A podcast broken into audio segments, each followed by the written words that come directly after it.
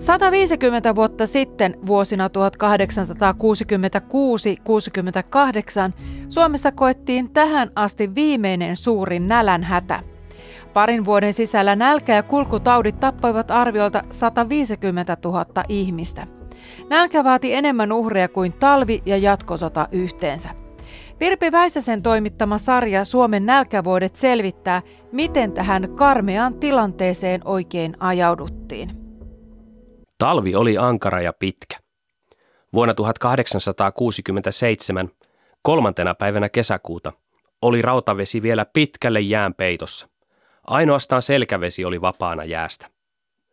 Kun sunnuntaina kolmantena päivänä kesäkuuta ensi kertaa mentiin veneellä kirkolle, ei Evan rannasta silloin vielä yritettykään. Mutta Kataran rannasta olevalta paattiladolta olivat Kataran miehet menneet, mutta heidän oli tarvinnut lykätä venettään pitkä matka, silloin vielä paksun jään päällä.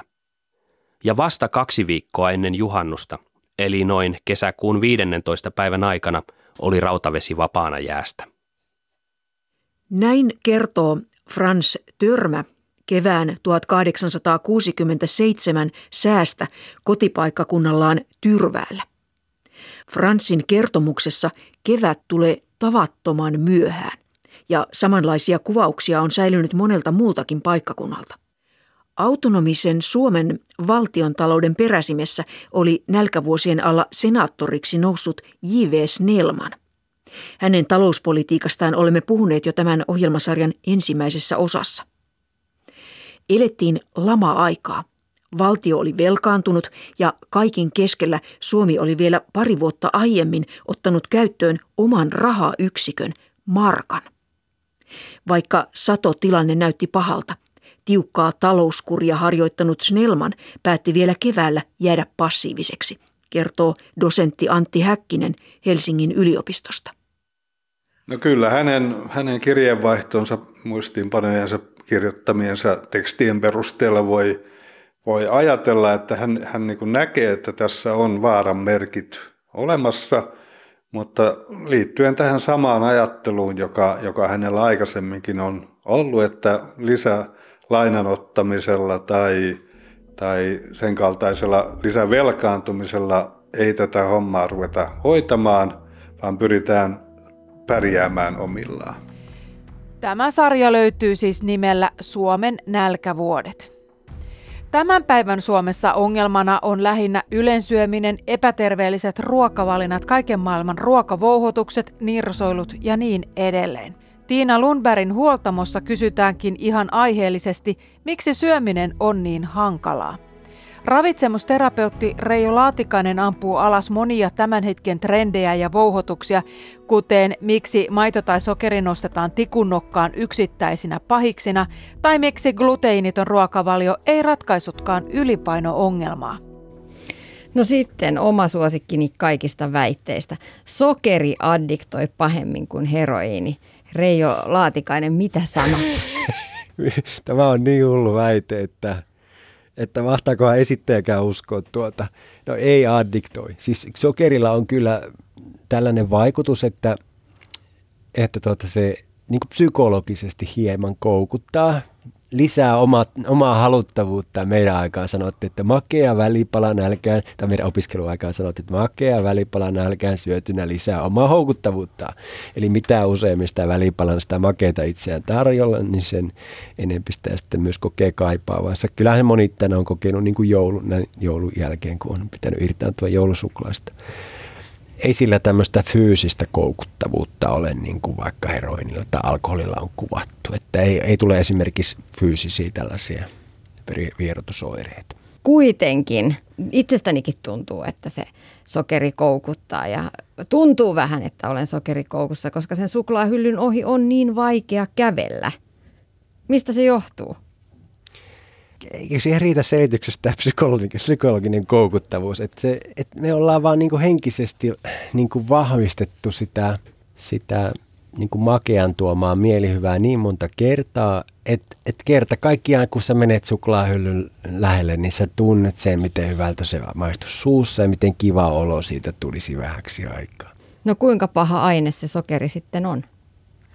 Silloin sitä käytetään ravitsemussuosituksen mukaisesti, eli se 10 prosenttia korkeintaan päivittäistä kaloreista, mikä tarkoittaisi lisättynä sokeria 50 grammaa keskimääräiselle ihmiselle per päivä.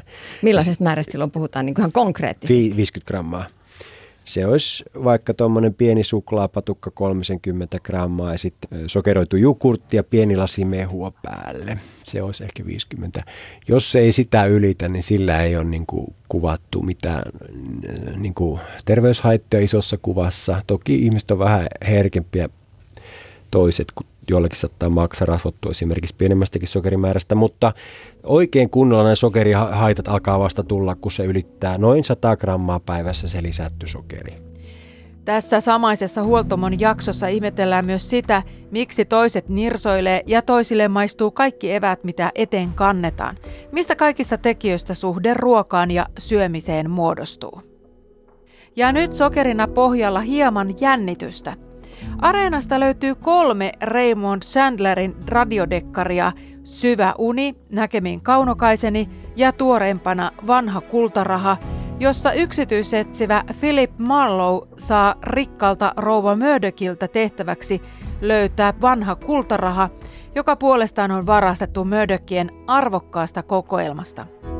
Vaikka Marlown toimeksiantaja kuvittelee tietävänsä, kuka rahan on varastanut, tapaus osoittautuu kuitenkin monimutkaiseksi ja Marlow joutuu tekemisiin useiden eri rikosten ja merkillisten tyyppien kanssa.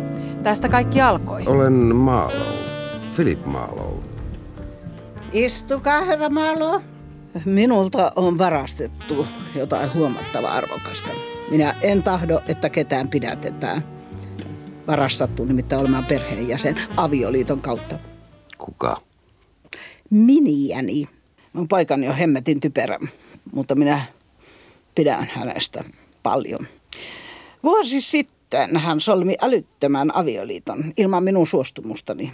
Nainen, jonka hän valitsi, tai joka valitsi hänet, oli yökerholaulajatar Onko hänellä nimeä? On, ja hyvin sopiva nimi sellaiselle valloittajalle. Linda Conquist. He ovat asuneet tässä talossa. Me emme riidelleet, sillä minä en salli ihmisten riidellä kanssani omassa talossani, mutta eivät meidän välimme hyvätkään olleet. Te siis elätitte avioparia? Niin. Mä maksoin heidän välttämättömät kulunsa. Annoin rahaa ja oman auton kummallekin. Nuorelle rovalle annoin riittävästi joskaan en ylenpalttisesti rahaa vaatteisiin. Oho, hänen elämänsä oli epäilemättä aika ikävää. Luultavasti hän piti poikaani ikävänä. No minustakin poikani on ikävä. Ja, joka tapauksessa Linda muutti pois aivan yhtäkkiä noin viikko sitten. Hän ei jättänyt uutta osoitettaan eikä sanonut edes hyvästi. Ja te epäilitte hänen vieneen mukana jotakin arvokasta varastettu esine oli raha, harvinainen kultaraha, jota sanotaan Brasherin dubloniksi. Se oli mieheni rahakokoelman ylpeys. Olen pitänyt kokoelman koskemattomana siitä lähtien, kun minun mieheni neljä vuotta sitten kuoli. Raha on kuulemma yli 10 000 dollarin arvoinen. Näin Hillevi Lagerstam ja Hannu Lauri 30 vuoden takaisessa radiodekkarissa. Ja muistutetaan vielä, että Areenasta löytyy paljon kuunneltavaa myös perheen pienimmille, kuten esimerkiksi Lasse Pöystin lukemana Muumipappa ja Meri sekä useita pääsiäisaiheisia Noita Nokinenän seikkailuja. Nyt kuuntelijaklubista kuulemiin. Kuuntelijaklubi.